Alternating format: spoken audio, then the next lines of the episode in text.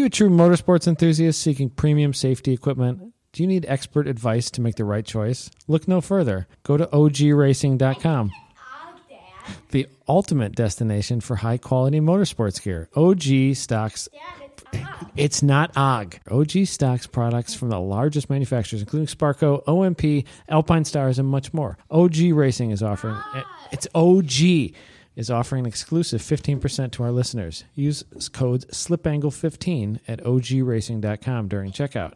It's OG, Emma. You'll get free standard shipping on orders over $100. Don't miss out. Visit ogracing.com and use SlipAngle15 at checkout. That's OG Racing and ogracing.com and SlipAngle15 at checkout. For years, SlipAngle and Apex Pro have worked together to help make drivers faster. The all new Apex Pro mobile app for iOS and Android is now available on the App Store and Google Play Store. Download the new app for free, create a user account to log as many laps as you'd like using your phone as the GPS source. Apex Pro is the app for timing your laps and logging your data at the track. With video recording and intuitive analysis features, plus the ability to easily share and compare data, Apex Pro is the best way to learn about your driving trackside. Apex Pro includes leaderboards so you can see where you stack up against other users, and Apex Pro lets you see other drivers on track in real time with the Crew View feature. Upload your data easily to Firelapse to compare with drivers using other data devices. Download for iOS and Android today by searching Apex Pro New. Hey, Adam. Hey, Abe. Hey, Austin. Hi. Austin Cabot. Man, been a while. dude. What's going on? It's We, uh, been we're- so long. We're, we're, we're in our first four way. That's what she said. Sorry, sorry. Had to get Uh, that one out of the Adam, way. it's called a 4G. Four- okay. so cool. It quick. says add somebody else and we'll get a 5G going. Yeah, and this is the first time that I've actually recorded with the board, so I don't sound like I'm on a cell phone, I guess. But I don't know. I'm sure I sound horrible. I am using my new AirPods though, so You, you sound fine, and we also have our, our buddy Feras Qartoumy on, who's freshly back from Japan. Hey, hey guys. Dude, So, like, I, I don't know how you're doing that. no, things are things are pretty regular in Feras's life. I thought we could introduce the show by talking a little bit about airline miles, and uh, I know that's the topic everyone's really dying to hear about. Oh So- man, yeah. What's your credit card, Feras? Let's talk about points. I actually have uh, two different American Airlines credit cards, and I rack up points alone just on daily purchases, and then they actually have. I hate, I hate to sound like an American Airlines spokesperson, you know, for the brand, but they have like a good like app for purchasing, and so like any daily purchase, if you do it through the app, it also accumulates miles. So I might have like three hundred and something thousand miles right now. Pretty solid. now, are Yeah. you are you allowed to pay one card with the other card? No, you're not. But you can. Oh, So man. like, so anytime I go to an event and I book a hotel, I book it through their website. And like, let's just say Holiday Inn, I'm gonna stay at the Holiday Inn anyway. And just because I use their website, they gave me like fifteen thousand miles or something. So like, it's it's like I just I use all of their tools to kind of just rack up miles. And like right now, I'm I'm executive platinum, which is like the highest What? on the list. Yeah, I know. So I get like free upgrades to first class. I flew to and from um, uh, Tokyo every single trip, uh, first class. It was business class. Dude, Yeah, that's incredible. yeah. And I, then I feel like they- you need to like you need to slap American Airlines stickers on the side of the car. I do. I well, it just was like being smart about my daily purchases, pretty much. But then they like automatically upgrade me um, if there's like a first class seat open. So like my layover flights from Dallas to LA were all first class. Also, like I just bought like basic ba- uh, bare fare economy, and then like every single time I got upgraded to first. You Man, got that that. Admirals Nice. Club lounge though, don't you? Admiral's Cove, land- yeah, Dang. Dude, I got it all. So it's Yeah. pretty- I pretty was nuts. right before we started recording. I had said that I'm in Louisville, and I don't obviously have nearly as many miles, but my job requires me to travel for work now. And one of the things that I'm frustrated by, because I also travel for Grid Life, is it seems like I can't have any preference for any particular airline. And my total life miles are distributed across American, United, and Delta because well, I just like I have to take the flight option that's available. I think I took maybe a dozen flights last year and they were just split across all of them. And so I am always going to be a nobody because I can't accumulate with anyone. Nobody. Abe, out of, out of Louisville, Abe, you need to use just pack yourself in a UPS box. You can get anywhere direct. Yeah, you Abu Dhabi. would not even believe how many flights land uh, in Louisville. It's Oh, there's so many. crazy. There's so many. They're just they're just full of packages though. My um my office, the the place that I work is basically along the flight path of the the runway. And it means that some very, very large airplanes are just like cruising along super slow right before they uh, they land in Louisville. So Sick. Yeah, speaking, yeah, I saw speaking of- 747 there the other day. Speaking of Nice packages, how big of a box do you have to use to pack up a Corvette? Yeah, what's the shipping thing like? So you, for listeners who don't know who Feras is, Feras has shipped his car to Australia and now Japan. What do you do? How do wait, you do wait, wait. Hold on. It went. Did it go straight from Australia to Japan, or did it come to the states first? No, I went straight from Australia to Japan. It was actually a really good deal to do it that way, and I'll probably do it again uh, this year as well. But um, pretty much, you you pack it in a container and you ship it over like on a container ship. Um, Did you the- buy the container, or how does this work? So, like originally, the way it went down was Cole Powson organized it all, and um, he wanted to bring a certain amount of cars to to uh, World Time Attack. Right. And um, so I was in that group, and so we had like a limited space that each car could bring X amount of you know cubic inches or whatever inside the container. So it was one 40 foot container split up by three cars, and uh, two was two were on the ground, one was in the air. Um, and so whatever space we had remaining was then divvied up by three. So I only was able to bring two sets of tires to World Time Attack, which like I will for it'll forever haunt me of not having enough tires because I I used the first set during practice day one, Jeez. and then I had the next sticker set to last me for the entire remaining of the remainder of the event. And so by the end of the event, both stickers were corded. Front tires were both corded on both sets. So like I was juggling back and forth of which which tire was less corded to run to try to Oh like gosh. set laps. So anyway, so that was a shipping issue. Um, What do you run tire wise, by the way? Just uh, No, Michelin Michelin tire is like is, the- but is that like a off the shelf slick for something or? Uh, yeah, it's just the S8. It's nothing special. Okay. But um, in Japan, I actually had to run the Hoosier A7 because it's a DOT deal, and they told me I could run the Michelin. My times just wouldn't count, and I was like, "Well, no, no, no, no. I'm I'm going for times to count." So I had to run a DOT, and luckily, when I was in uh, Australia, I had already spoke with Michelin or uh, Hoosier Japan. Uh, they were there as one of the the Dream Arc Seven team, and I already knew I was going there, so I kind of tried to set that up there and. Um, they were awesome group of people, which we'll get into later. But the shipping itself, so shipping from from Australia to Japan uh, through World Time Attack, they linked me up with one of the teams that came from Japan, and it was only eighteen hundred dollars to go from Australia to Japan, and it wasn't because it was an added shipping cost. It was just for the lift system to be moved into that container. So Holy really, all I had to do was just pay for them to install a lift in the container, and I got a ride to Japan. That's wild. That's freaking cheap. That's Yeah. cheap. Yeah. So I, I think I remember um, on an Instagram story a while back when you got to Sydney or maybe it was to Japan, you would open the container and like um, there was some salt or debris or something like on the car. What's uh, if if if that memory is right? What is like? How does that work? What was it? And uh, what do you what do you do?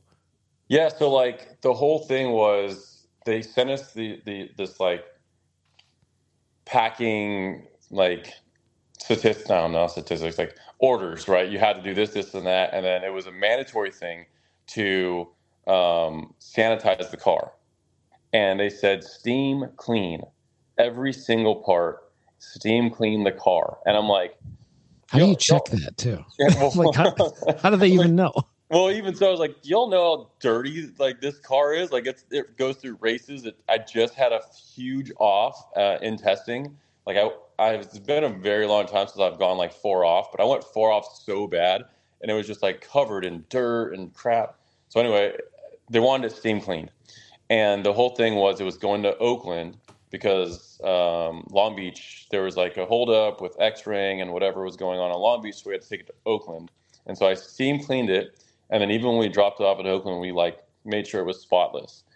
And the thing arrives, and it is so bad. It had bird crap all over it. Um, it literally looked like it sat outside for a week before they decided to actually load it. Yeah. And um, I was like, well, good thing they didn't care about it being clean because the whole Oh, I seat thing- thought that you like loaded up the container. You're saying no, you dropped it off and, and someone else moved it into the container when it was time appropriate. Dude, that's terrifying. That sucks. yeah. Well, and it wasn't just my car. It was all it was Formula Supra. Dude, Turk's car was just as bad, you know. Yeah. And like Turk's car is clean. Like we, Oh yeah, that car that car's It's perfect. like brand new. Exactly. Yeah. dude. When I and I was like, why in the world did they tell us to do all this stuff when the shipping con- uh, container company themselves said it was going to be expertly packed and that we couldn't load it ourselves? So that's why we, you know, left it in their care. And they just like let it sit outside in Oakland for how long? And I have no idea until it got loaded up. Did uh did the Formula Supra leave at the same time from the same place? Yeah, yeah, we all we shared a container. Okay. What uh like was there any damage to the cars or not? Because those are like two pretty delicate cars. Uh, so it was, it was my car, the Supra, and then um, the uh, K swap uh, Ferrari. Oh yeah, yeah. Oh, Mike, Uh, Mike Burrows. Yeah. Yeah, Mike's car. So um, my car, when I when we dropped it off, they asked, "Can we remove the splitter?" And I said, "No, it's very difficult. Please don't remove it." And they're like, "Well, we want to pick it up with a forklift." I was like, "Fuck no! What? Don't you dare! Why would you even?" And I can understand why because like the container's so, and it's a forty foot container, so th- instead of trying to push it and someone to be in there and trying to like you know handle the steering, it's just easier to pick it up with forks and just bring it in and you know nice and straight down the middle. But uh, I was like, no, it'll get damaged. There's like panels underneath it, whatever. So anyway, they ended up ripping the splitter off, uh, regardless, and they did it in the worst way. Like my splitter comes off really easy. There's six bolts that holds it to the chassis, and um, I think there's another twenty that hold the carbon to like this inner structure. And they decided to go the opposite way and take all 20 off. They took the oil cooler off. They took the bumper off, and they left me with like half the bolts that I needed. So Oh my once it got to Sydney, not only was it all torn apart, but I had It to was go torn apart wrong. Yeah, yeah. So That's that's almost it's so bad it's almost unbelievable. Yeah, it sucked. I mean, it sucked to get there and then to see it because I know what condition I dropped the car off in, and then when I when I arrive and the splitter's up against the container, and then my car's just chilling like that with the splitter off, the bumper off, and the the oil cooler was just dangling, and it actually ended up, um, yeah, dude, ended up having a leak, and uh, we were just kind of trying to manage the leak the entire event in Australia, and then when I got to dangled for fifteen thousand miles. yeah, yeah. Well, when I got to Japan, I, I mean, I, I had no way of fixing the, this oil cooler, so I got like an O ring, and I, I try to like get the O ring to get sandwiched into a bolt where that it would have enough pressure to keep the oil from constantly flowing out. Um, and it, it, it did. It actually worked for for the whole life that it was in Japan. So Jeez, what a nightmare. So Oh. I, I'm not gonna like ask you to throw shade on any shipping company, but what is that conversation like? Like, hey guys, you you kind of really screwed up this once in a lifetime trip in my one of one race car. Can you like help me out a little, please? yeah, it it didn't it didn't go over well. Let's just say that they didn't care. It just was what it was. Yeah, what would you do differently as far as packing and stuff uh, in the future? Pack it myself. Like, Yeah. I- yeah. Just so, insist like, on doing that. Yeah, this go around. Um, no, when it left Australia, uh, I left it in the hands of uh, Shane, who is now one of my buddies. He actually does drifting and um, he he ships cars all over. And so he, I left it in his care, and he did an amazing job. Um, his crew, uh, I, I met them there, and they helped unpack the containers and get it through customs and uh, and then like in packing. So Shane and his crew will be handling my shipping coming out of Japan now, and um, like he he's been great. He actually he he housed my car for two weeks in Japan when it got there, and then not only did he do that, but he also he sourced uh, transportation. Um, he actually got me a uh, like another like temporary housing spot for it um, at TCP Magic um, as well. And so like it just was cool that like all these people that I never knew that like I met briefly, like I met uh, you know TCP and I met Shane just at World Time Attack. Um, were then on the other side of the world handling my car for me. Uh, yeah. Shane had to go to the port and the um, inspections in Japan wouldn't release my car. They said that uh, the scan showed that there was way more parts uh, in the container than what I had on my carnet. So they wanted someone to go and open every single thing up and label it for them. And Shane, not knowing me, he just like that one time I met him, went there to the port and opened the container, took my car out, took the three totes that I had, and all my spare parts, took every single thing out, put it in a bag, labeled it, and like just just because a they wouldn't release the car, and then b it was just like, well, either Feras is going to be shit out of luck, or right. I'm going to go help this guy out, and you know he helped me out, so it was it was super cool. So he he will be in charge of shipping my car from now on, and uh, I have full trust in him. The racing community just delivers sometimes, man. That's sick. Yeah, it's cool. It's uh, it's kind of been a blessing for me, and kind of like my whole quote unquote racing career because I don't really know very many people that you know will just straight up like help you out like that. And it, I feel like every time I I go do something really big like this, um, a lot of people are just willing to help. And I I couldn't have done a lot of things that I have been doing lately without all their help. And it's it's something that I'll never really uh, quite understand. Of like, you know, this is a competitor coming to race against us, but yet we're going to help him out as, as best we can. And to, for someone to do that, and you know, for multiple people to do that, it's just it's a crazy, uh, it's crazy. Well, that's kind of an interesting point, in my opinion, because even as recently as 2023, you would come to grid life events completely solo with no yeah, support, open trailer. You're kind of the person doing this, that, and everything. And uh, I I think I've said to Adam multiple times that that's at this point it's to your detriment because you can't. It's hard to focus on being a driver and studying up and doing all of those things when you're also trying to torque every bolt and do everything between every session to make sure that you get the opportunity to go out and set a lap. Yeah, and I agree. It's been very, very difficult. And what people don't also see is just like the maintenance time and the setup time before the event um, you know, I'm in the garage every single night until about midnight. Uh, the weeks that I don't have my kids, when I do have my kids, I dedicate that time with them. But that just really, all it does is just build up the garage time. So, like, if yeah. I have a month uh, before now and the next event, and I have to prep my car, that really means I have to prep the car in two weeks' time. Uh, and so it's like everything, every timeline that there is there out there, it gets cut in half for me. Which like it's my kids. I, I have dedicated my life like when I have them, it's it's for them. Um, but it just makes it very difficult for me, and uh, like it's it's a lot of work. So the garage time is is rough. Um, you know the the the timelines are are very difficult for me. And anytime before an event, yeah, like when when I don't have my kids, I maybe get like five hours a night of sleep because I'm in the garage until midnight, 2 a.m., whatever it may be, and then come home and then wake up early, go to my actual job for a little bit, and then go go back to. So, Adam, uh, Feras, I think this video clip preceded you, but you may have seen it.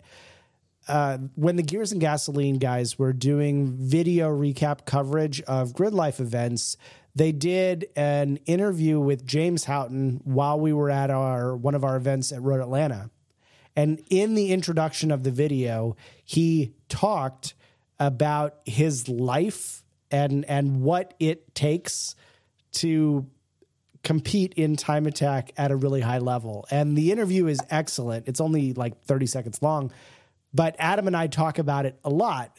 And uh, kind of the the famous quote for the the the clip is, "I go to work, and I time attack. There's there's nothing else. Am I obsessed?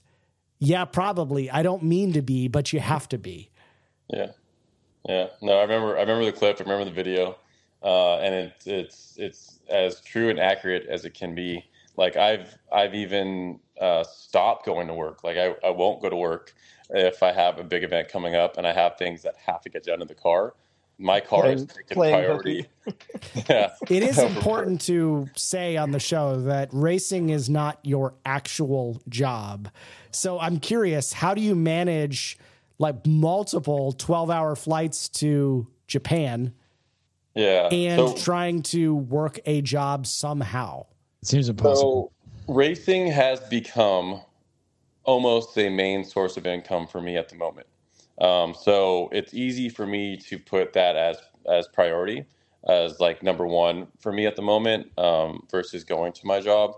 Uh, the job that I do have is uh, I manage a granite company, and it happens to be uh, my father's company. So he has multiple locations, and I handle the Dallas location. Uh, with that being said, I'm pretty sure I can still get fired regardless. So like me skipping work and and the the only thing that's in my benefit is that um, he knows that you know uh, the the income that I'm getting from from racing is you know surpass what he's paying me, um, and so he he sees that as like okay, well this is something that you kind of have to do um, to make that end happy, and uh, also like sales are good. So like I'm sure if, if sales were bad in, in the business, I'm Right. gonna get heat. And, so at the moment, sales are good and the business is being taken care of. So the, the three hours a day or whatever I spend there um, is is seems to be like it, he's happy with right now. Uh, but Your you dad's know, also a bit of a car guy, right?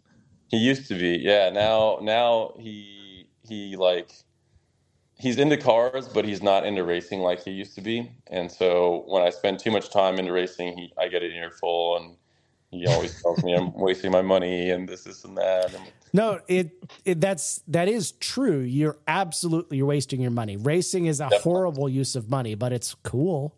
Well, It's well, you're in that weird like there ain't a lot of amateur racers who are paying some of their bills with racing. So like you got to ride that wave a little bit too. So, yeah, no, it's it, but at the same time, it's like, yeah, at what at what point, a does this end, um, and and b like what how long can you do this for? If it did end and you had to to use your own, you know, source of income to to float it, because Mhm. you know, like like everybody has said, this is extremely expensive, and to compete at this level, and now we're going, you know, different countries, and, and that's just multiple trips, like not just one trip to Japan. We did three trips to Japan, so it's just like it's just so much, and there's and so all much. first class, by the way. Yeah, All fancy. first class.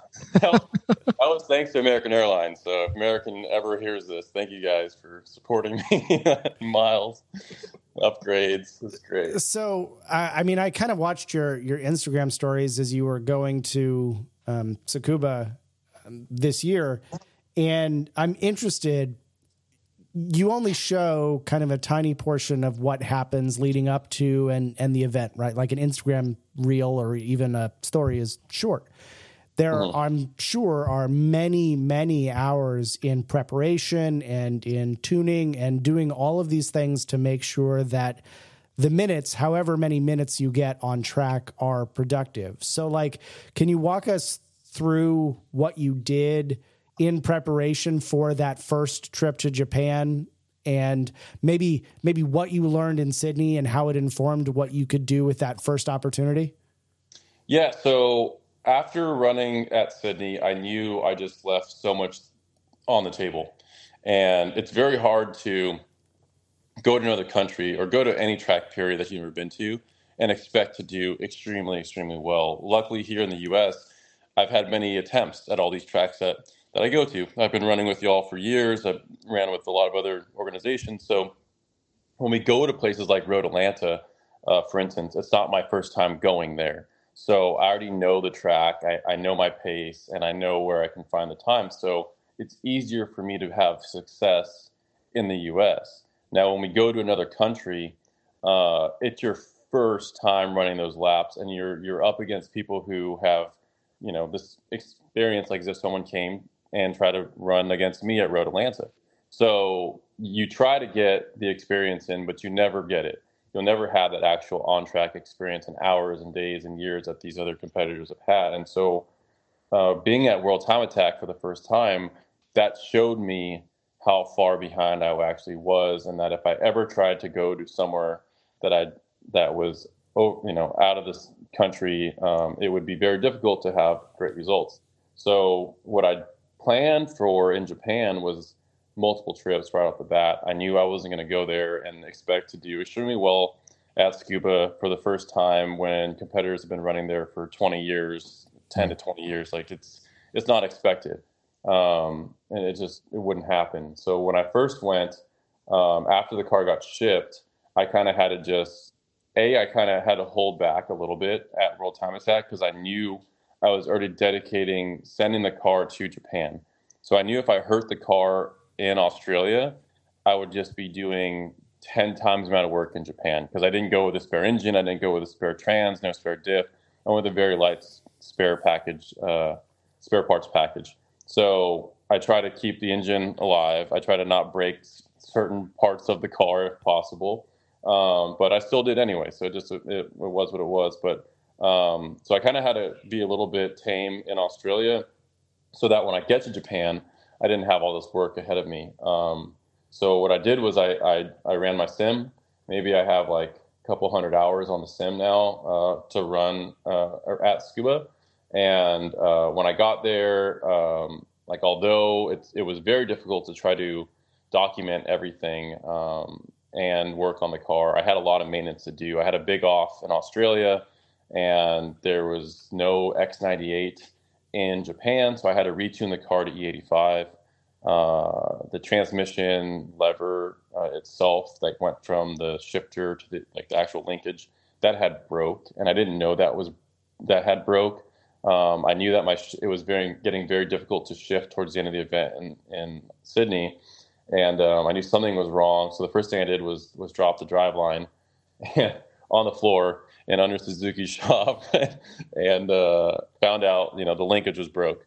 So, um, I, you know, luckily he got that welded up for me from somebody that he knew. And there was just maintenance to do on the car in general. Um, once I got to the track, I already knew that the car was going to be set up too stiff because I set the car up for a really high downforce, high speed track, and Tsukuba is the complete opposite. So I already knew I was going to be going with lighter rates and, and changing the sway bar up a bit. And so I ended up uh, bringing six different rates with me as well. And uh, yeah, just had to kind of run laps and, and you know, retune the car on the dyno. Um, once I got the first couple sessions in, um, I obviously found out TC wasn't working. So that was something else that I had to kind of go through again. Uh, but it was really just you know trying to dial in a car that was set up for a completely different style track uh, to to a new track, and and that was really the, the biggest thing. After that, I was just learning the track, and um, it, it well, took a lot of time. You know, and, and you're doing it on the other side of the world with minimal tools in a place you've never been with people you barely know. yeah, and people no who don't speak your, speak your, language. You know, it's like right. it's you're trying. How, how did you meet under Suzuki, by the way? Man, so like he under, seems like he's a rad dude for taking care of you. That's awesome. Uh, dude, he's super rad. And uh like the amount of work he did for me is like is crazy. Like so when I was going back and forth with Garrett, Garrett Motion was who set all this up for me to go to Australia and then go, go from Australia to Japan. So they hooked me up uh, with GCG Turbo Japan and GCG Turbo Japan.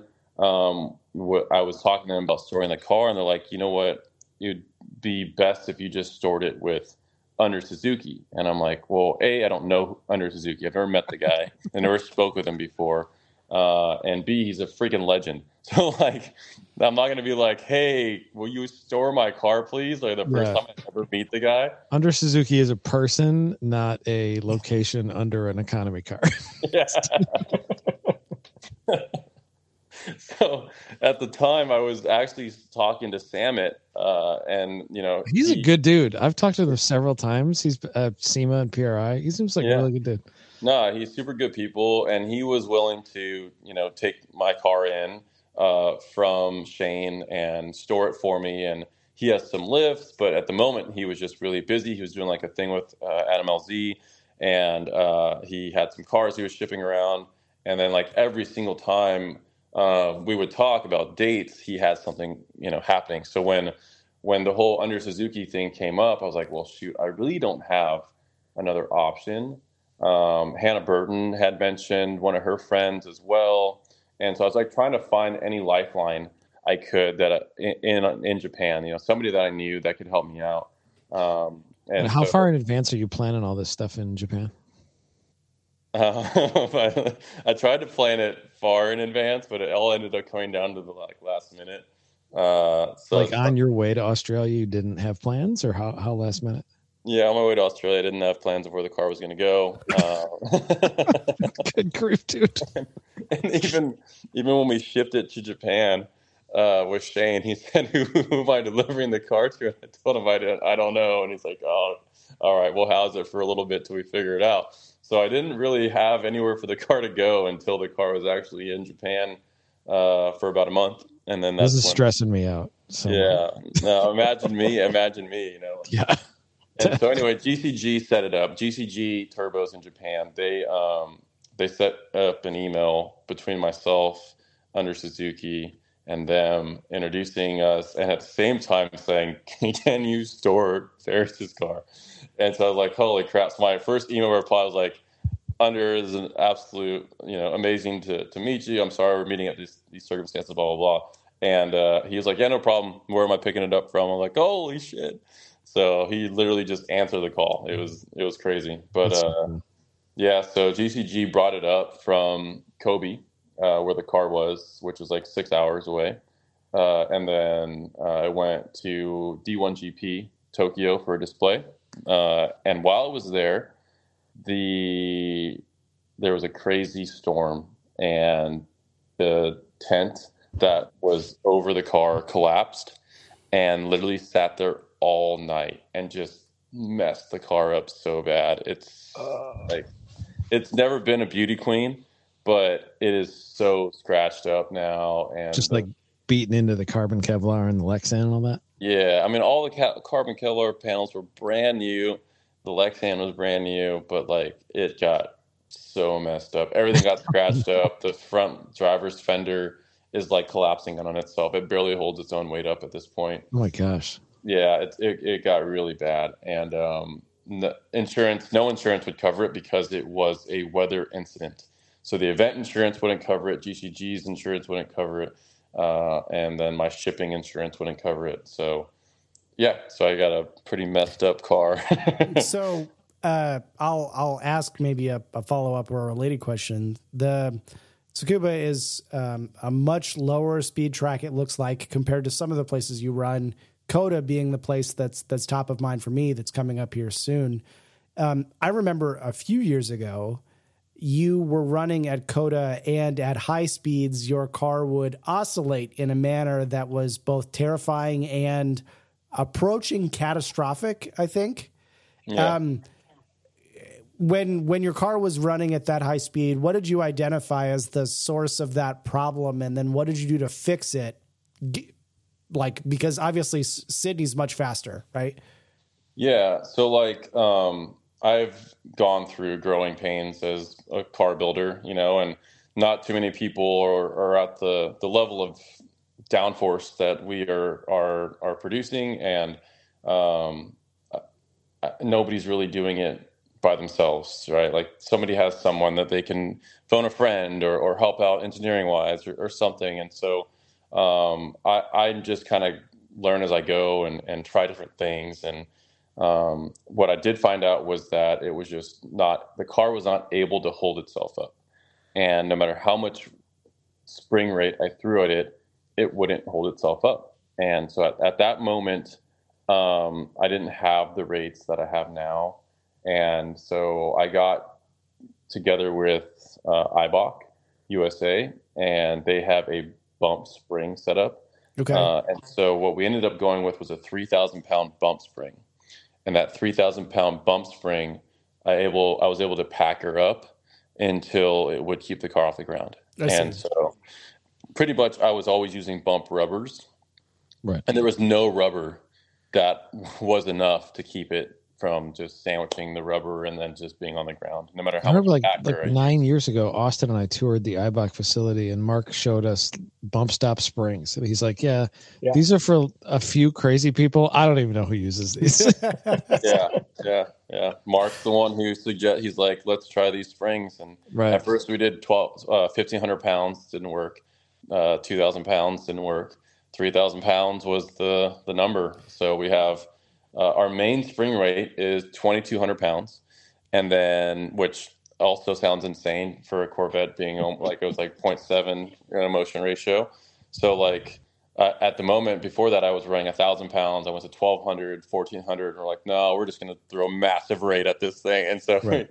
we went a huge jump up. And so tw- 2200 pounds with a, with a 3000 pound bump spring was the, the secret sauce to keeping this thing off the ground. so how? yeah, because go ahead, Adam. like like your your oscillation effectively was your your front wing slash splitter would bottom out and then lose the ability to have downforce because there was no air flowing underneath of it and then mm-hmm. the car would pop up and that was happening like what 20 times a second It was insane. Yeah. dude the video looks like it happened 100 times a second it Yeah. it looks like the car was going to shake itself to pieces. Yeah, it looked like it was in a blender and, Dude, it- and it like, felt I'll- like it. I'm going to be honest, I uh, it says a lot about you as a person, and not all of it is good that you stayed in it on the back straight at Yeah, COTA because like all I that. wouldn't have done that. No way. no never Uh, I don't. I have this. I have something wrong with me where it's just like I. I'd have to.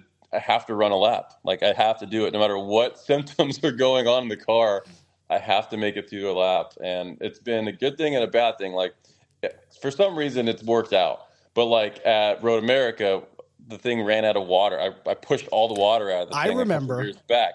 But I saw that I was on a record lap, and I'm like, "We're gonna run the car. I don't care what happens to this engine." So like, the same thing with, at, with like in the moment when this is happening, I'm seeing the car freaking out. I'm feeling it. I'm like, "Holy crap! I think this, this thing's gonna break on me."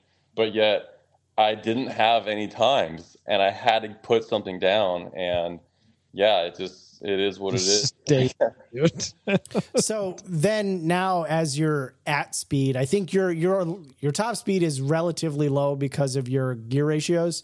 But when you're at speed, is is it basically like the car's all effectively bottomed out and you're just cruising on that bump spring? Is that Pretty what's hap- much. Yeah. Yeah, our max mile per hour is at it.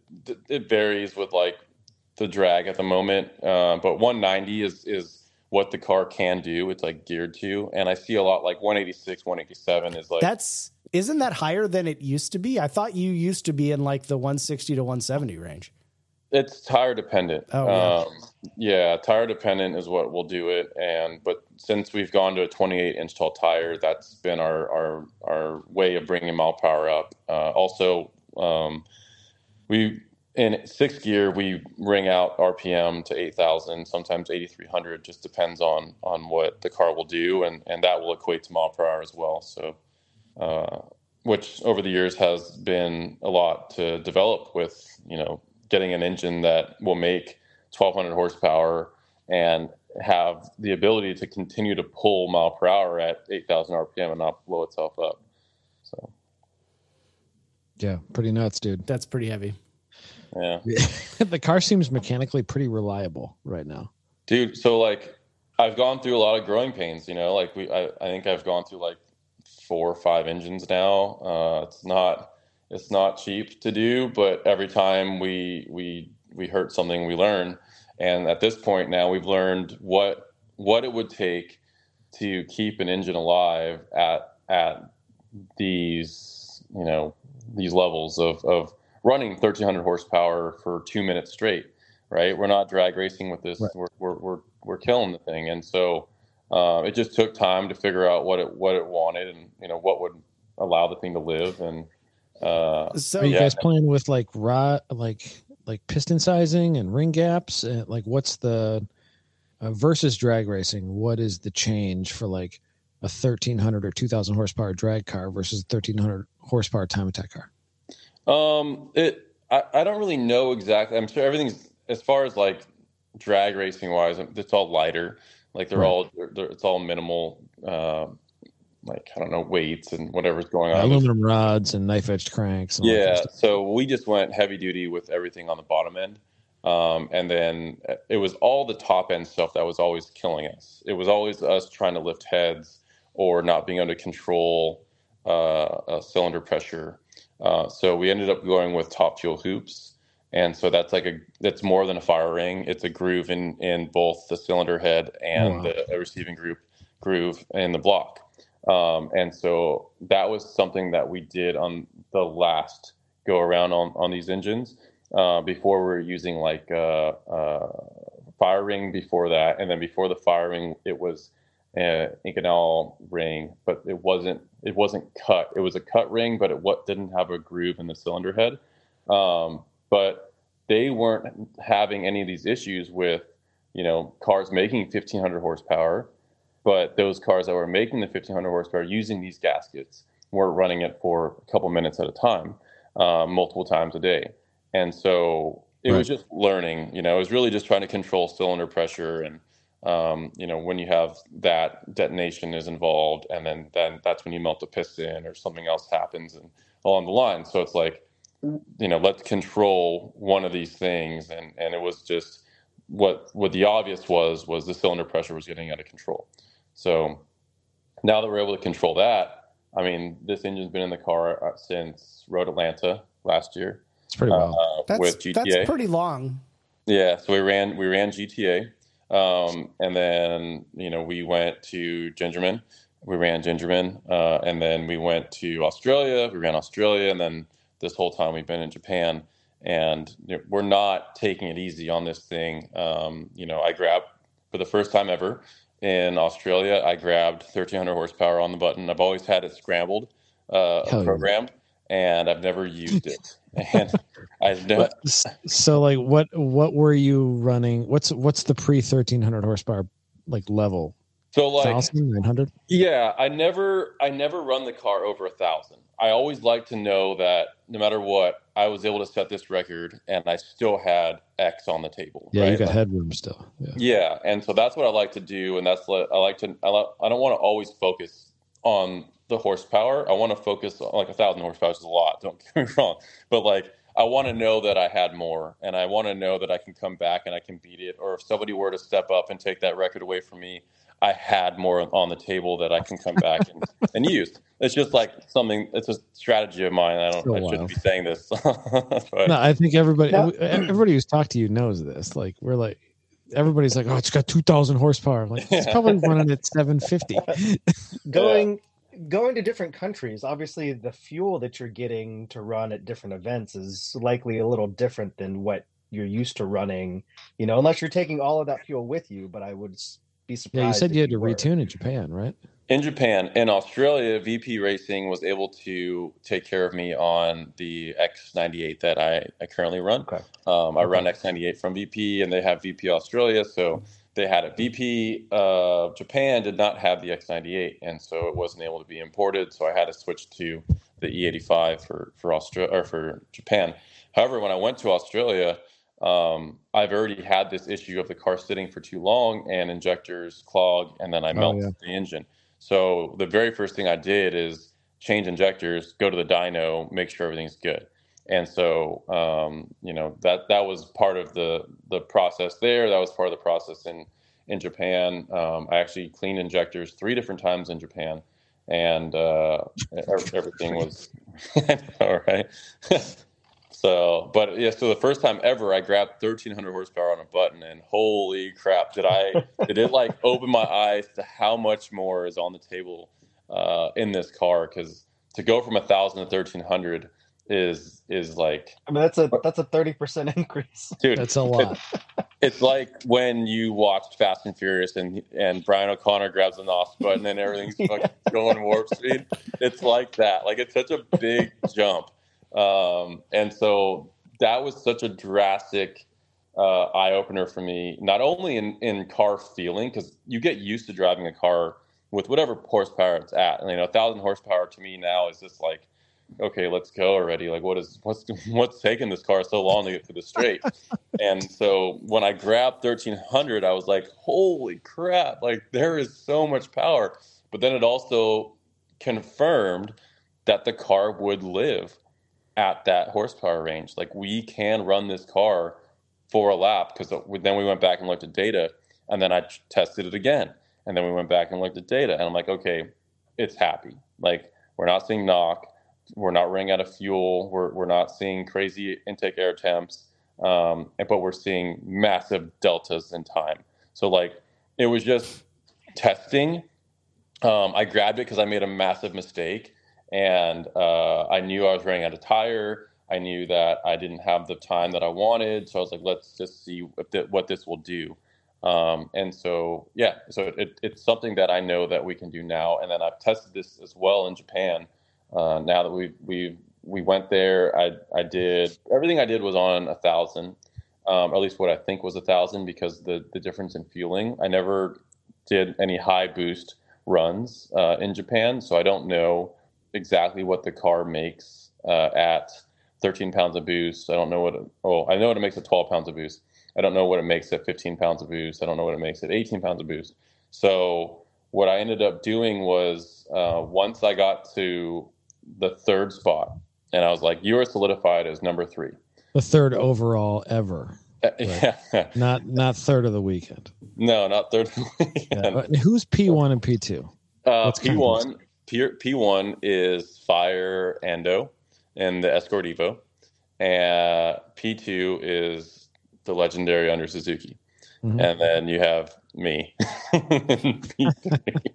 and it's like a forty nine something versus a fifty one something, right? Yeah, forty nine eight is what uh, the Escort Evo ran. Um, fifty point three is what Suzuki ran, and uh, fifty one two was my final number. That's wild. First time there.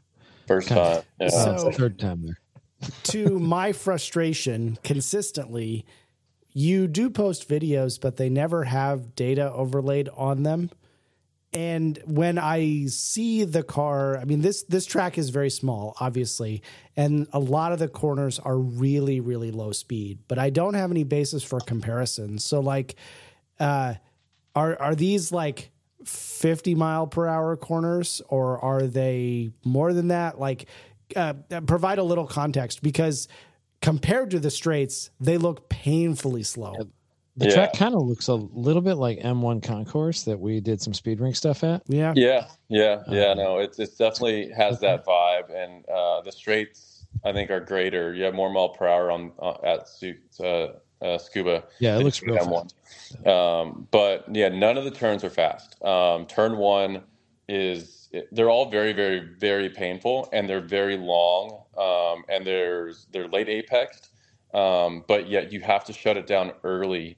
It's it's such a weird track to drive. I know it looks super straightforward and it drives different on the sim than in real life. Um, and you know, luckily I had Under Suzuki coaching me through this all and, and telling me like his his clipping points and how early I was, and you know, stay off throttle even if you're not on brake. Just be patient.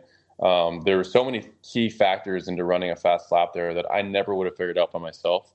Um, but yes, the, the corners are slow. Turn one, min speed is like 47 miles an hour.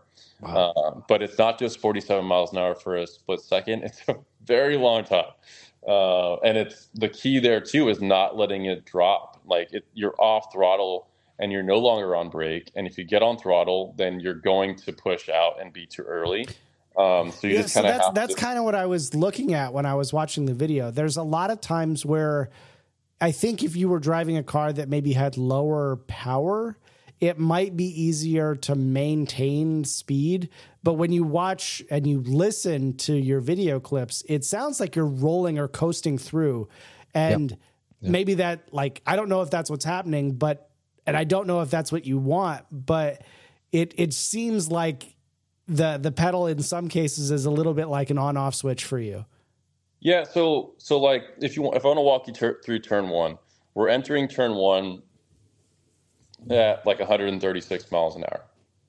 and then you have a, a, a mid 40 mile an hour minimum speed that you want to turn at apex at right? So there, there's a very fine line of too much speed and not enough speed through this corner. And so trail braking becomes very important um, now in in almost any car if you watch the escort evo if you watch under suzuki's car they will not touch throttle until they're out of the corner.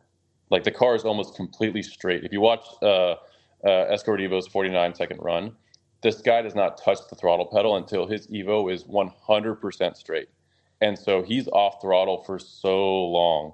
And so what we're trying to do is let you you wanting to scrub speed, but still maintain just a little bit of brake for as long as you can. And my car had a very hard time doing this because the rear end was always trying to come around me, uh, under braking. So I was having an off throttle, um, on brake oversteer, and it was always on turn in. And so it was very difficult to to get happy. And it ended up just what ended up working for me was a very small gurney flap and lowering the rear ride height. Um, and so I went with a large gurney flap. It killed my mile per hour on the big end. So I went with a smaller gurney flap, and then I just kept lowering the rear. Wait, uh, no, right height of the car. I, I need you to add context to everything. So a large gurney flap killed your mile an hour. What was the difference between a large flap and the small flap? Uh, six six mile an hour. Wow, jeez, that's a lot. Well, it's a very small straight, right? And we're trying to make up as whatever we can in, in horsepower right? We're trying to make up on the straightaway because we can't get these through these corners like these smaller cars can, and they're all-wheel drive. So it's like it's it's just so tough for a Corvette to do these things. Um, and so I try to make my car with the limited suspension tuning experience and engineering that I have uh, to to get to work around that that place. And I ended up going with a 400 pound spring rate split front to rear to get the car to rotate. Um, and without it, the car was just plowing every corner. And so I just kept going up and rate in the rear and down and rate in the front. And I got it to a point where the car really does rotate well. Um, but because of that, it it had difficult trail braking uh, at high speed. And so I was always combating the rear of the car uh, into turn one and was always turn one. And, you know, at one point I got up to 100 and, 150 miles an hour coming into turn one. And they were like, Feras, you are insane. Nobody is braking as late as you. Like, how are you doing this? Uh, and it was pretty cool to see. Is like when when a group of legends that have been running this track forever come up to you and tell you you are the absolute latest breaker into turn one they've ever seen. It was just like, yes, I did something right. Uh, but it also hurt me because it was having to woe the car down at, at, a high rate and and try to keep it from from kind of coming around and it it was tough. So a lot of things that I learned was, you know, them just telling me it doesn't matter what what your mind thinks. Like, okay, I shouldn't be off throttle and not on brake, or I shouldn't be off brake and not on throttle. Get the car through the corner. That is the most important thing around Tsukuba is getting through that corner. No matter how you get through it, the second you lose grip, the second you lose the front of the car, the second you lose the rear of the car, you you've lost your whole time uh, it's a 50 second lap. Like you can't let any any little bit of grip go because the second it's gone, your whole lap's gone. I see. So it's I know it sounds interesting and it's not doesn't sound like the right thing to do when you're driving a car, but anytime I I try to be off off brake but on throttle and never have a coasting point, I was always slow. Uh, um, I was always slower. I was always pushing. Uh, it was always a mess, or I was too early. Um, until finally, I just said, "Just, just do it and see how it works." And that was the, the first time that like a light bulb clicked in my head. Was like, "Oh crap! This is how you drive this track. Is just rolling the speed." So, how, how much time do you think you left on the table just since it was your first time there? Oh, so like at the very at the very end the very last lap I ran. Uh, well, let me let me put it like this: the morning sessions, and this sounds so crazy. The morning sessions are the fastest sessions you can have. The morning sessions in time attack weather is 30 degrees. 30 degrees is what is ideal temperature to run your fastest lap around Tsukuba. So 9 a.m. is is go time, and being the very first group on track. So I was since I was always running the fastest times, I was always the first person on track at 9 a.m. when the track opens up. Wait, So- 30 degrees Fahrenheit? 30 degrees Fahrenheit. Oh my gosh. Yeah, crazy cold weather. Like I was so cold. Do you run antifreeze in the car? No, no. Oh, But I. I was literally shivering, and I'm like, "How am I supposed to drive this car?" like, How are you this? supposed to get tire heat in that thing? Now, Yeah. is that is that something that like under Suzuki and like people had told you that that was like ideal for that track? Yeah, every single one, every person, Okay. and oh. I, I had a hard time believing it. What's up with like- the asphalt that that's the case? Like, that's nuts. Well, 10 o'clock comes around and it's 45, 50 degrees, and your your times are down. You're a half second slower, and I'm like, dude, I know I drove better. And he's like, you and under it was so funny. He was like, as you drive later in the day, you drive really, really good, but yet your times are slow. But in the morning, you drive like crap, and yet you have your fastest time. And I'm like, yes. He's like, yeah, that's just how it is. He's like, That that's doesn't exactly. make any sense.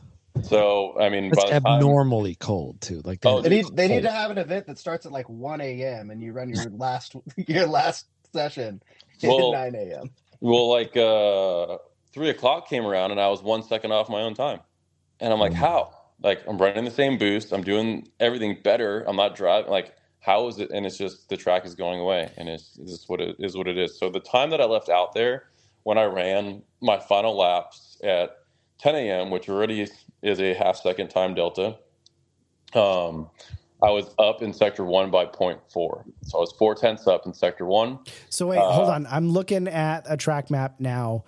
Where is the end of sector one? What what's the Right. corner? Right before Dunlop Bridge. What what's the corner number? Uh, so it'd be like turn one, turn two. I guess like Dunlop to the right is turn three. Oh, uh, I don't know. maybe three or four, something like that. Well, Are they like you're counting, kink are they section? counting the S? Are the king? Yeah, the kinks counting as turns. In this track It map, they like are. it. Okay, so then it would be uh, turn one, turn two, turn three, turn four, turn five Okay, would be the right. Yeah, so that so right before turn five, from so so from start to turn to, to before turn five is sector one. So in sector one, I was up four tenths of my fifty-one two. In sector two, as I rounded that corner and I I I start to take ADR, which is to the left, uh, I had a misshift and uh, I lost uh, back down to zero. So all my all my time that I had gained went back to zero. Oh, And geez. then uh, as I rounded that next hairpin onto the front straight or the back straight, I was back up another three tenths. Um, and so that's where your your final sector ends before the final turn, or sector two ends before the final, final turn. Um, and so that's when I said, okay, I know I'm on a lap. This is already going to be in the 50s somewhere. Let's grab the scramble button. And so when I grabbed the scramble button, we we over boosted and it boost cut, and then it dropped, and I watched all that time go away in a straight line. I'm driving in a straight line, and I'm looking down at my timer, and it went from 0.4 up to 0.3, 0.2, 0.1, 0, plus one. I'm like, oh no, And I'm like, No, Monica. so I get to the final corner and I'm like, whatever, dude, just make it up somehow. Yeah, dude. You know? And- Menage. yeah, Najee gone. so we uh, we round the final corner. We came through, and it was still a 51-2. Uh, 51-2.3 was the that that time. So slightly slightly better 51-2, but um, we in general we were up seven tenths uh, throughout the lap. Yeah, you, you got some heat left. Yeah, so I believe we can do a 49 second lap, um, just with based off that data alone, showing how I was up, not being able to get that extra time delta from when I rounded out that final back um, hairpin on the back straight. If I was already up, I was down point or I was up point four. Then I went back to zero. Then I came back up point three, and then I'm on the back straight, and I lost it all. Well, as I was up point three up, it just would have kept in going up. Like I would have been continuing to accelerate at that rate, and so therefore that could have been an extra, you know, half second at the end of that that straightaway. Who knows? Um, but we have time, and I think that with with another trip or two, um, I, I'm pretty sure we can get to that 49 and and hold down number one. So, I mean, I don't expect that you are losing time to the number one and number two times in between 11 and 1. So if you look at that infield section of the track, where are the shorter wheelbase cars? Like, are there particular corners where they're just eating your lunch, or is it just like uh, a million tiny cuts throughout that infield portion of the track? Um, so if we really had to break it down, uh, since since Tsukuba doesn't break it down like that, they only break it into three. Uh, it's it's corner exits. Um, the Scorch Evo is is able to exit at a crazy rate. The way this thing this car puts power down, the way it leaves the corner, it is it is insane. Also, the thing's freaking fast. It it put it, so I the entire trip I was there, um, I was able to hit 250 kilometers an hour. Uh, Scorch Evo hit 253. So, jeez, it's making power. And not it's out it's out kilometering an hour me down down a straight. And i'm sure it's it's happening toward down every straight. Um it's just not on the back straight. So the uh, expectation uh, is that it just comes from that exit being so good yeah the exit and then the power whatever it's making i mean i'm there's no way that that car is not making a thousand, eleven hundred horsepower. It's making power. Um, I've seen a lot of cars that I've raced against, and I've I've looked at, you know, horsepower versus mile per hour uh, deltas, and I can confidently say if a car is out mile per houring me in that sort of a distance, it's it it's due to something. That's a uh, real fast car. Yeah, it's real fast, and um, it it's definitely moving. The other thing too, after watching after my first trip uh, and watching his in car, I I knew that my gearing wasn't right and I actually swapped my my uh, ring and pinion to a 390 versus mm-hmm. the 342 that I had. Um, so is that, that, an easy swap? Do you have to pull the trans? Um, I had to pull the diff. I was able to separate it. So like I had no lift, so I had to do this on the floor. So it was kind of a little bit difficult with the way a Corvette is. Like a poor person. Like the hardest cars to work on trans wise. Yeah, yeah, yeah. So I ended up pulling the diff, bringing the getting the ring and pinion out, swapping it but that helped. Uh, that got me uh, more mile an hour. It got me through the corners right. or out of the corners faster. Um, it it made me shift a lot. That's for sure. I thought I was already shifting like crazy through through a lot, but that pretty much doubled all my shift points. So. For uh, for listeners who who aren't super familiar with your car, do you want to give a like a, a brief rundown of that car and and maybe of your new backup creation that you have going on?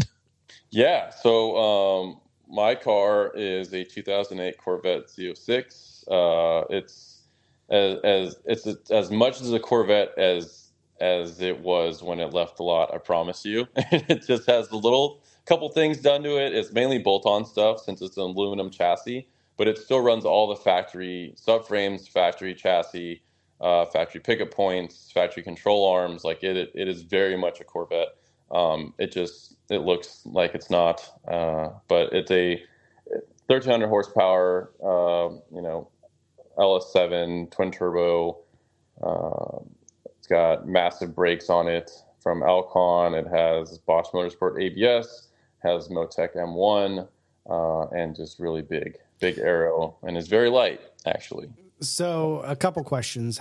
Uh, it's very light when when you last had it on the scales, how light is it with the driver? Um, the driver varies, depends on the month and what I'm eating. Word. so I don't. without the driver, it's twenty six forty. That's pretty light. It's pretty light considering it's caged. It has two turbos, all the intercooler stuff, a trophy truck radiator, maybe 200 pounds worth of aero. Yeah. So, um, I think this now is basically ancient history, but one of the things that I really admired about that car when you went from NA to turbocharged was the kit. I think you had worked with Alex Peitz uh, on, and the kit was a little bit non-conventional in that you you used like log style manifolds from something as a way to position the turbos in the place that you wanted so that they were serviceable, but also so that that component in particular was reliable. And having had turbo cars in the past in my life, uh, like fabricated manifolds are cool looking, but they break a lot.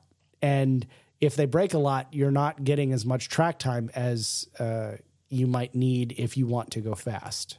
So, yeah. like, talk a little bit about maybe the the philosophy for why you chose the the parts you did, or like how you knew something was the right option for you.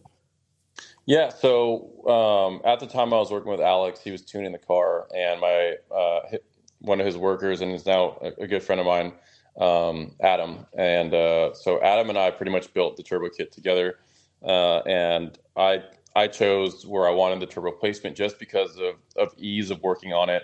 I knew how much I was working on the car when it was NA alone, and I didn't want to stuff turbos inside the engine bay and, and just make it, you know, a compounding factor of heat and just complexity of, of working on a car. So I chose to put them out there. Um, Adam and I, uh, he welded all the, the, the turbo components up, and I fit the tubes. Um, and then the whole idea of the factory manifold was that it was a cast manifold, so it it would hold up a lot more to the heat and and not crack and break as easily as these aftermarket manifolds. Um, but what we didn't anticipate was that it was a two bolt flange, and that with all the heat that we were creating, that these factory gaskets would not hold uh, for very yep. long. I was and wondering so, about that. Yeah. yeah, so that's what ended up being the downfall to that that idea was um, although it worked for quite some time, when it did fail, it failed in the worst way, and it just it shot fire out and almost melted the car down. So, so, so it sounds like you're using something different now. What's the setup like today? Yeah, so now it's the same setup. Uh, I just remade the hot side a little bit. I mean, over the years, it's it's just kind of deformed itself from all the heat.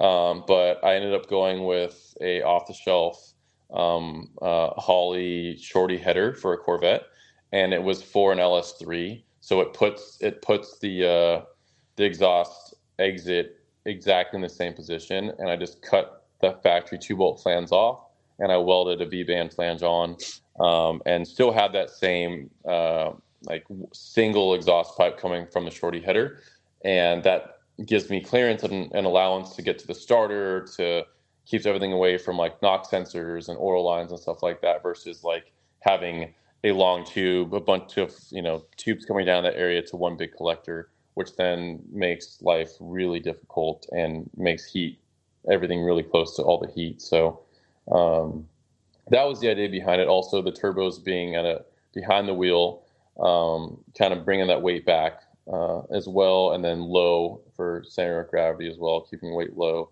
um, that's kind of the, the whole recipe for the, the turbo setup. Yeah, it's so sinister too. Yeah, it's easy to work on. Uh, honestly, that's like the biggest factor is the heat and the ease of working on it. It looks cool. It makes cool sounds, and you know, having two turbos is definitely better than not having any. That's for sure. The the backup car, like your current project that we see sometimes. What's the story with that one? So that car uh, belonged to Todd Rumpke, and Todd Rumpke he raced an Optima Ultimate Street Car. Uh, Danny Popp drove the car as well. Danny Popp actually won Ultimate Street Car with that car. Um, and they were very, very, very good friends. Um, unfortunately, I never got to meet Todd um, when I was running in, in Optima, uh, and Todd ended up passing away from cancer. So um, I knew of the car because as I was coming around into Optima, um, that was kind of what was happening, and um, and uh, they they ended up selling the car, um, and all of his friends signed it, and uh, it was very emotional. Uh, I think on on on Danny's side, and all of his friends and family involved with all this, uh, since this car was covered in signatures from front to rear bumper, and the messages and everything left behind for Todd. Um, it was just very very touching and, and it was just cool to see the, the community um, you know honor their friend uh, unfortunately the car once it was purchased it was crashed and rolled uh, oh, and so it kind of just sat uh, in the fields of G Speed actually here in Texas uh, for the past five years. And so when I saw the car, um, I knew well, I knew I needed a second car. I, I knew that you know this might become a thing where I'm always going to have a car out of the country because I have a really bad addiction to once I do well at something, I like to continue to do it. Um, and I, I'm like, I can't always miss out on all these cool events that are happening in the U.S. So I had to have a second car, and so I wanted. You know, people always ask me if you were to do it over again, how would you do it? And I, my answer is always, you know, it would be with a car that had no value. It would just be a, a, a crashed car. Um, and so I hit up Lewis at G Speed and I was like, Do you have any cars that, you know, Z06 chassis that, you know, you'd be willing to sell me? And uh, he said, I got a couple, just, you know, come by and, and see what see what we got and you can, you know, pick what you want. And so he had a, he had two different cars that were Z06s. Uh, one of them had a pretty bad ding uh, in the actual frame itself, and then there was this one and I was staring at the car and I'm like, dude, I feel like I know this car. And I saw the the little bit left of the wrap on the bottom of the uh, the rocker, and I knew exactly whose car it was. And I was like, I will take this car. So, um, you know, I, he's like, you know whose car that is? And I said, yes, I do. And he's like, okay, well, uh, I know you'll do the car justice. Like, you know, just you know, do what you do what you're going to do with it, and please, you know, tell tell the story. And so, you know, with Lewis's blessing, I got the car and you know just kind of rebuilt it, and it was pretty bad. I mean, it, you guys saw like the condition it was in when I got it, um, and how you know it literally yeah, it was literally just a bare tub, and it was destroyed. Uh, there was no working components. There was no engine, no driveline, no suspension, um, nothing, and uh, so it was very easy to strip down. And then I had to straighten the frame a bit and just go to town. So I've been building this second car, and uh, it's pretty much a, a replica of my car, but done a lot better. My car has been built over the past six years in multiple stages. Um, a lot of different holes in the chassis from different things I've tried, or different arrow, or mounts, or whatever it may have been. Um, so it's not really my current car right now isn't really the nicest build. So this is just you know ground up. I already know what I'm going to do. I know the direction I'm going in and I know the recipe that makes my car fast. So I get to translate it over to this new car um, and do it in a lot cleaner fashion and, and manner. So um, it's yeah, it's pretty much going to be the replica. We're going to use utilize nitrous on this car as well. Sick. Uh, yeah, so we're going to have nitrous. We're going to have uh, boost, obviously, and uh, we're also going to be playing with a little bit of meth. So we're we got we got all the drugs in this one. You are from Texas, so your so, teeth are so nice right now. earlier in the show, you said having turbos is a lot better than not having turbos. I I think Eric Fleming's uh, uh Corvette is one of the most awesome builds that runs in oh, grid life. Sounds so it good. It does sound so awesome. So we can argue about turbos, but we will not argue about nitrous. Cars with nitrous are better than cars that don't have nitrous. Yeah, yeah. No, and plus, well, if I go to World Time Attack, I have to add ballast, and I'm like, well, if I have to add ballast, it might as well be usable ballast. You know, I, I added 350 pounds to the car, and it was just in so lead wait, uh, and, and weight. I'm not a World Time Attack rules expert. I that's that's the other side of the world for me. So like, I don't I don't actually pay attention. Um, what class does the car compete in, and what makes that class? What are the details about that class? Why you would have to add ballast? So it's in pro am because I'm not a pro driver. Um, pro drivers, you have to have an FIA license of some sort, or you are hired to drive. You you are being hired to drive somebody else's car. You're you're somebody's paying you to drive their car. So that would right. be like the classification of how a, a, pro driver would be classified as is you know licensing or you know payments. So since I'm neither, I, I go into pro am, and so they have the same rules. So Pro and, and Pro uh, have the same rule set, and pretty much the reason why I have to have ballast in the car is because I'm already set up with the gearing that I have. I already have a one to one six gear, and unfortunately, there's only three gear sets or three final drives and ring and pinions I can choose for the Corvette, uh, and it's a 411, a 390, and a 342. And so because of that is that's all my options that I have. I have to utilize the rear tire and RPM per mile per hour. And so their rule set is if you run a certain tire, like anything under, it was like a, a 368 18, there is no weight penalty. But if you go with a 710 taller tire, so if you go from 28, 26 inches to 28 inches of a rear tire, you have to add weight.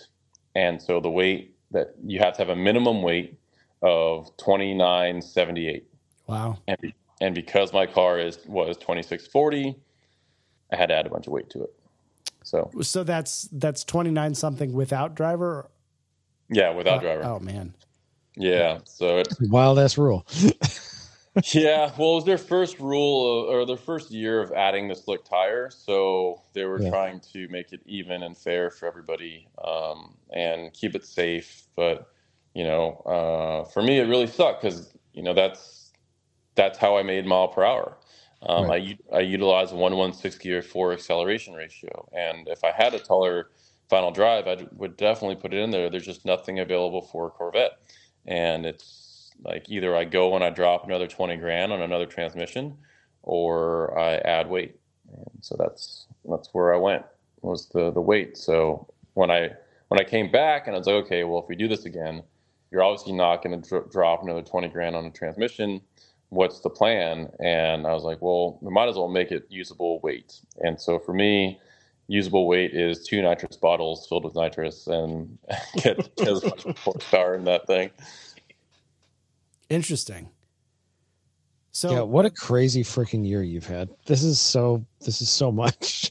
Yeah, well, we did we did some really cool stuff. You know, I mean, we went we went to Super Lap Battle in the beginning of the year, and uh, we had issues, but we still managed to reset the record, so that was cool. And then after that, we went to Road Atlanta, and we uh, really didn't have any issues, but we reset the record, so that was cool. We went to Gingerman, uh, we reset the record, and had a great freaking time at Midwest Fest. Uh, and I've been after that record for three years, so that was that was really cool. And then we went to Australia, uh, became the first American to ever win at World Time Attack Challenge. Uh, so that was freaking cool. Then we went to Japan and, you know, did what we did there. First American to win, number three ever. So, like, I, I can honestly say that, you know, 2023 and, and the beginning of 24 has been probably the, the best uh, year, calendar year or running 12 months that I think I've ever ever had well, in race. like with with this much to talk about in the last 12 months, it's almost a shame to ask, but I will anyway. Like it's just now the start of 2024. What what are you trying to do this year? Yeah, now what? Good grief. Yeah, so 2024, uh, I have a lot of different ideas of what what I want to do and where I want to go. Um, I don't like to leave somewhere and not give my absolute best. Um, if I ever go to a track or something and, and I didn't perform as, as well as I wanted to, um, I make sure I go back and, and try to do better. So uh, for me, um, I have a lot going on here. I, I just started drifting and I'm gonna go do some cool stuff in, in drift, and a lot of that's gonna be happening at at Grid Life. So I'll be around in the the drift Corvette now and doing some some stuff with that. Um, I'll have two time attack cars now, so I plan on sending one time attack car back to Australia to compete uh, over there again, defend my title. Is it coming to the states first? Or is it Uh, going yeah. from Japan just back to Australia? No, it's coming here first. Um, that that car needs some love. It's been through a lot, and it's had zero maintenance in the past six months. So if I want to be successful, um, I have to rebuild that car again. So When is it expected to arrive in the shop? um, I don't know yet. We have we haven't we haven't scheduled that. The with the whole thing going on overseas, um, shipping prices went up really, like almost by another two to three thousand dollars to get it back. So it's looking like seven grand to get the car just one Wow. way back right now. So um, I'm gonna just kind of wait for a little bit and see what happens, and maybe if I can find someone to split a container with or something like that. But um, so in the meantime, I'll I'll continue to build the the second car. Um, the I second the re- second car hasn't seen any track time yet, has it? No, no, it's very close to being done. I'm just waiting on ABS and some wiring, some small fabrication work. Um, I'm hoping to knock this out in the next couple weeks and compete at Superlap, but uh, I think the ABS would be the holdup. If I don't get that ABS in time, there's no way that the car would make it. So, um, so if it's if it's going to be a replica, you're you basically have a second set of, you know, mm, big front wing and um, rear wing and stuff already being made.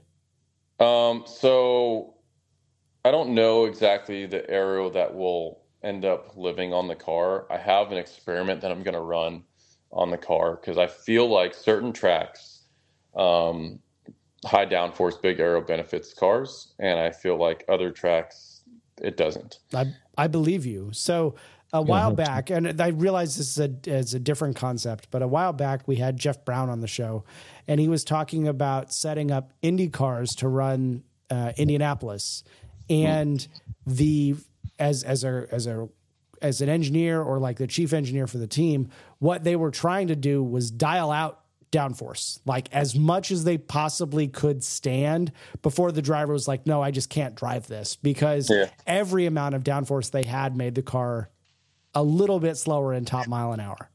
Yeah yeah. And I, I feel the same way. I feel like there's certain tracks that you're like yes i want it. And there's others that you're like well i could use less. And you, you see it in the data. And especially me when i have data from when i used to run the car with you know a light aero package medium aero package heavy. So like I, I know what data is looking like on all these, and if I look at time delta from A to B, I'm getting murdered by myself in a medium downforce package versus a high downforce package from point A to point B. Um, and so when I see that, I'm like, well, there's only one way to really find out, and that's to go back. Hmm. And it sucks to, to go into one direction for so long and has very success, you know, in, in that direction. Um, but if I never try, I'll never know. And I'm to go backwards. I'm to run the GT1000 rear wing on the car, and I have this World Challenge front splitter that I'm to run. And World Challenge cars made a bunch of downforce, no matter how simple and light aero they look. Um, it still made a lot of downforce. And although I'm maybe double at this point, I, I don't think it's entirely always needed. Um, and especially if the driver is not utilizing it. If, if I'm not getting every ounce out of that car in every corner, all I'm doing is hurting myself everywhere else. So I think it, it would be a good test to see. Uh, and I know in acceleration and in a straight line that, you know, it, it's it's definitely a benefit to have. That's the reason why F1 has DRS. That's the reason why so many, you know, other series run different different ways of they have different ways of creating downforce. Like it's under time the DRS, dude. Dude, DRS, why not? Right? Let's get it. it's a little bit more difficult than than, than we think. You can just wire it into the NOS button; it'll work at the same time. Well, in theory, the NOS button is DRS, right? Right? yeah, that's true. so, so but, you're you're talking about maybe being ready for COTA. Um, then what? Um, so I'm going to try to run as many tracks here in the U.S. again. I I like last year I was gone for so long. I missed so many cool events. I missed Laguna. I missed Laguna was a pretty cool event. Oh, Laguna oh, was man. the coolest time I Don't rub it in. I, like I'm already hating my life. Like I, I'm I was trying to find a way so bad to get to Laguna. I think I hit up Chris. I hit up Swan. I hit up both of you guys. I hit up everyone. Like, well, fuck it. If I can't get my time attack car, let me get my drift car there. I was like trying every ounce of me was trying to get into Laguna. Oh, dude. So uh, there's just I miss there's so many cool events going on in the U.S. that I have to do something here. So I can't just keep focusing going out of the country. So we're doing a we're doing a festival at Road America. I trust me, it's on it's on my list. I have I have a whole list written down of all the events that I want to go to. So I just I missed too many cool ones last year, and I don't want to do that again. So um, I'm going to do as much as I can in the U.S. Uh, continue to, to to drive here and just be behind the wheel because without being when I'm not behind the wheel, I'm I'm not doing myself any good. So it's I'm taking steps backwards when I don't have my car for months at a time. So I'll be running here. I'll be running in Australia. I'll go back to Japan, and then there's two other countries that uh, I'm trying to figure out a way to get to. So I don't know. Mm-hmm. I don't know if it'll be this year or if it'll be next year, but we have a couple countries that I think we're going to go to as well to see where we stack up and try to make some waves in, you know, in another country. I don't I don't know about where the time attack records are in other countries. So when we're not recording, I'll probably have to ask you about that. Yeah, I mean, I don't mind sharing it. It's not. I'm I'm an open book. So let's we'll we'll just throw it out there. We're uh, Germany and England. We're looking at going to the UK. Yeah. Um, that's Sweet. that's an idea. That's we've been talking back and forth. Uh, are you gonna go? Gonna go climb the hill at Goodwood. Goodwood has has been tossed oh, around. Yeah, that Goodwood would be sick. Yeah, it's been tossed around. Um, I'm trying to find a way to to make that happen. Uh, I'm trying to get to the ring. I really want to run there, and uh, just other tracks in general in Germany and Spa would be freaking sick if I could make my way over would, there. Would be sick, yeah. Yeah. So there's I've taken a lot of input from I've asked this a lot to people that uh, on my Instagram and, and following is just like where do you want to see me go and I've I've gotten so many cool tracks kind of just thrown out there that I'm like, dude, this would be sick. And so I, have had conversations with my partners that are involved in my program, and I'm like, do you guys care? Like, do you want to see me go out of the country, or could you really care less? Just like Feras, just stop stop spending so much money out of the country and stay stay local, you know. But they're they're all on board. Like, dude, let's go. Let's let's let's go somewhere. So does, does American Airlines do air freight where you can start uh, getting some points there too? I've heard mixed things about air freight. I, have gotten a quote for air freight, and it was very it's expensive. Not cheap, so, yeah, yeah, yeah. So um, I so anyway, I want to go to Canada. Uh, we have the you know grid life kind of rounding up there with Houghton, so I think yeah, uh, yeah, it's DTAC buddies. Yeah, yeah, making a Canadian trip would be something that I think is very possible to, to be done this year. Yeah, they got some um, sport dates. I I still say to Adam, and any chance I get that Grid Life needs to do an event at the um, Circuit Villeneuve in in Montreal. Ooh, all right. So expensive. It'd be so cool. Or Mount Mount Tremblant would be awesome. Yeah, yeah. There's that a lot of cool circuits. In, there's so many cool circuits in Canada. There's uh, there's yeah. a really cool one uh, in Quebec too. That's like literally part of a downtown, and they do like super production races, and it, there's so many cool tracks there. Yeah, well, that that's definitely on my radar. I talked to Houghton about it um, at the end of last year, and uh, just telling him like, hey, you know, I'm, I want to come. I want to get there. Uh, it's cool that you guys are are partnering up and doing something together. So um, you know, I want to I want to be involved and I want to I want to do a drive over there. So that's that's my plan. Plus, the Canadians have came down here so many times and like have yeah, taken our track records away from us. You know, like it's about time an American goes to Canada and, and takes away the record. there needs to be a there needs to be a shirt that's like they're stealing our records, they're stealing our jobs. Yeah. So, uh, and then lastly, uh, it's very random, but Brazil. Uh, really? I, yeah. Yeah, I had Brazil reach out to me. They have a couple uh, big time attack events going on, and um, they're like, "We would love for you to come down here." And I met a couple of them at SEMA. They came to to SEMA, and they were chatting me up about it again. And so the only circuit I know in Brazil is Interlagos, right? What is? Are there? Is that it? That's one of them. Uh, their time attack event that they have that's really big. It's kind of like our Gingerman, you know, like that's their their their actual track uh, that they run as their home track. So they want me to run that track, but I want to run Interlagos. Uh, so they said we run we run events there all the time. So he's like, that's not a problem. We'll we'll make sure you get there. So sick. Yeah, but that's if all this happens. I mean, that's a lot you know, it's a lot to be said in a very short period of time. So I think in the next couple years, that's kind of like my my plan of where I want to go. So we'll see if we're able to make it all happen. Well, that's rad. Um, we're into the show for about an hour and a half. Um, I at some point would like to have you on. Maybe we can talk technical details on a Patreon show.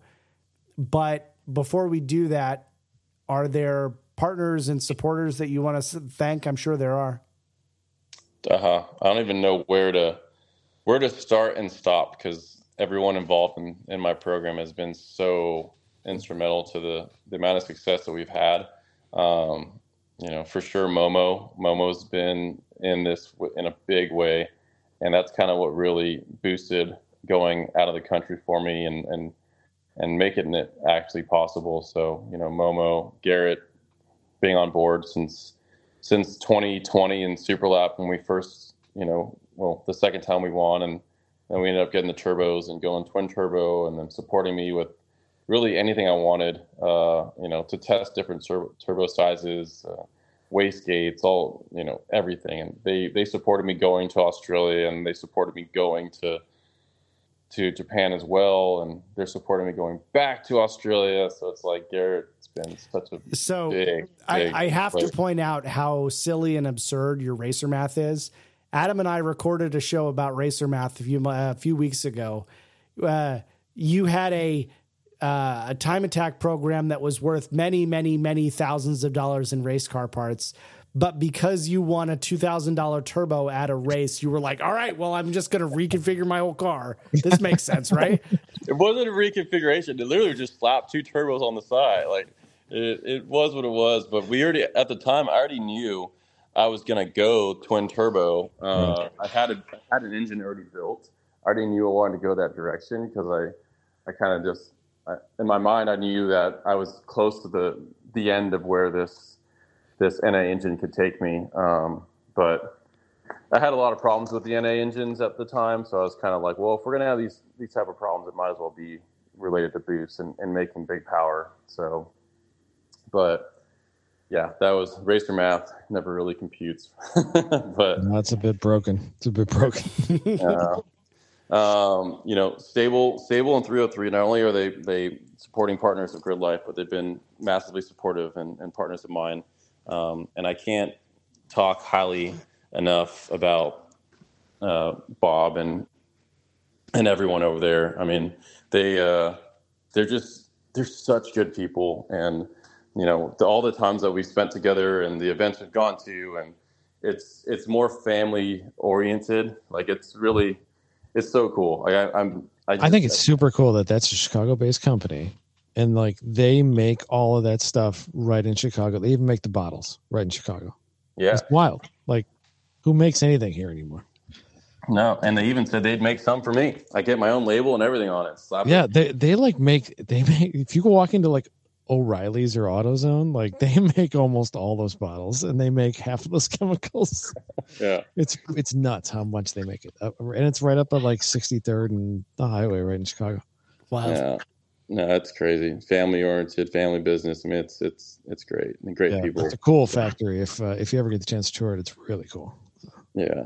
So th- those guys have been great. I mean, Fuel Labs have been great. Heatwave, they've been on board for the past two years, and I mean, they've not only have they been like have amazing products and they've been super cool about giving me as many glasses as I want, but they've they've been supportive. They they sent a crew out to to Superlap and, and did a whole documentary on me there. And they've been on board for everything that I've done. And anytime I ask Justin for anything, he's always like, yeah, whatever you need, dude, let's go.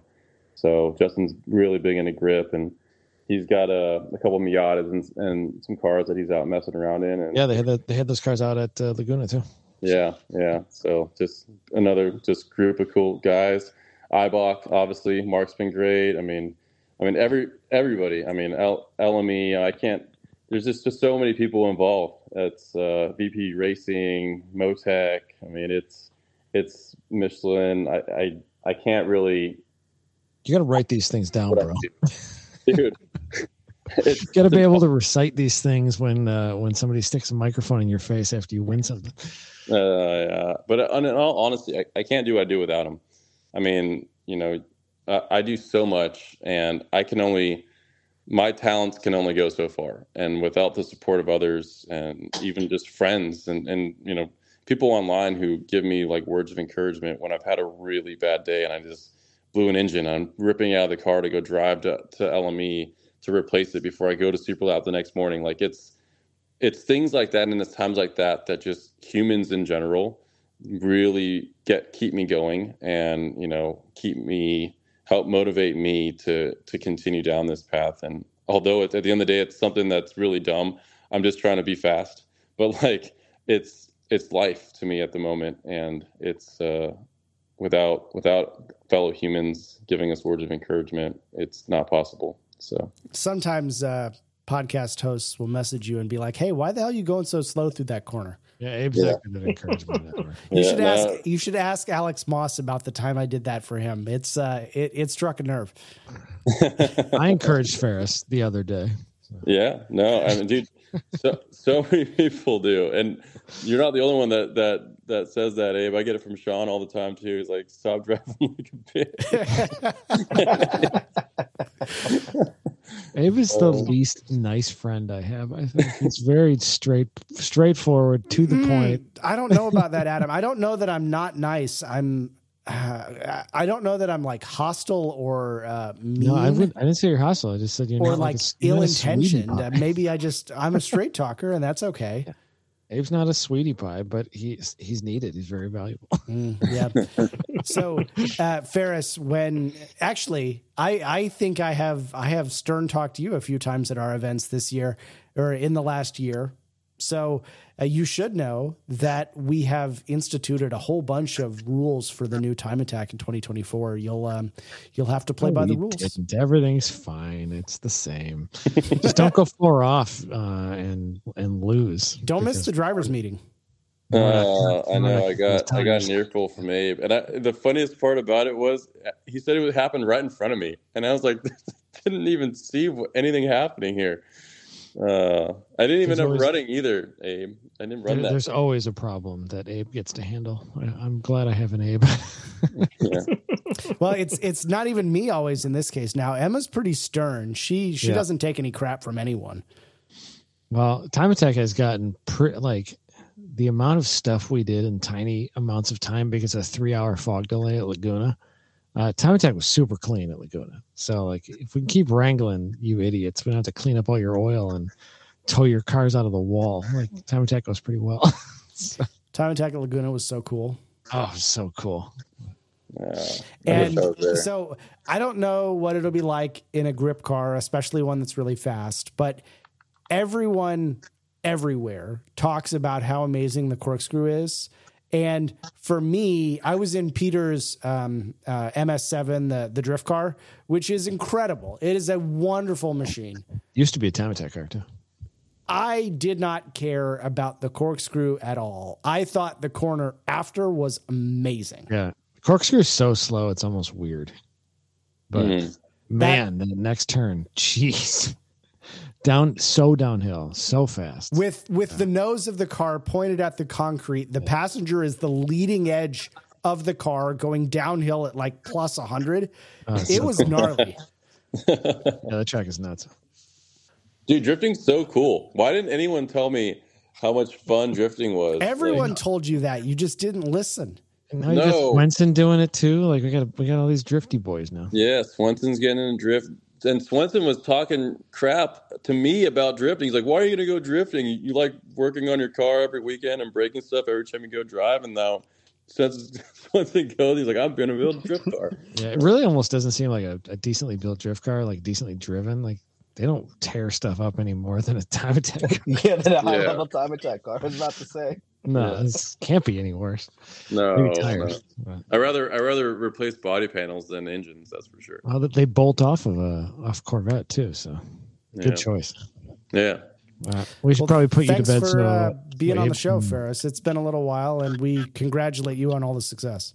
Yeah, Abe's, Oh, it's thanks. it's Eastern time by Abe and Austin, so they got to go to bed. So Yeah, no, I just I got home uh, yesterday from Japan, so I'm definitely feeling the time change. That's for sure.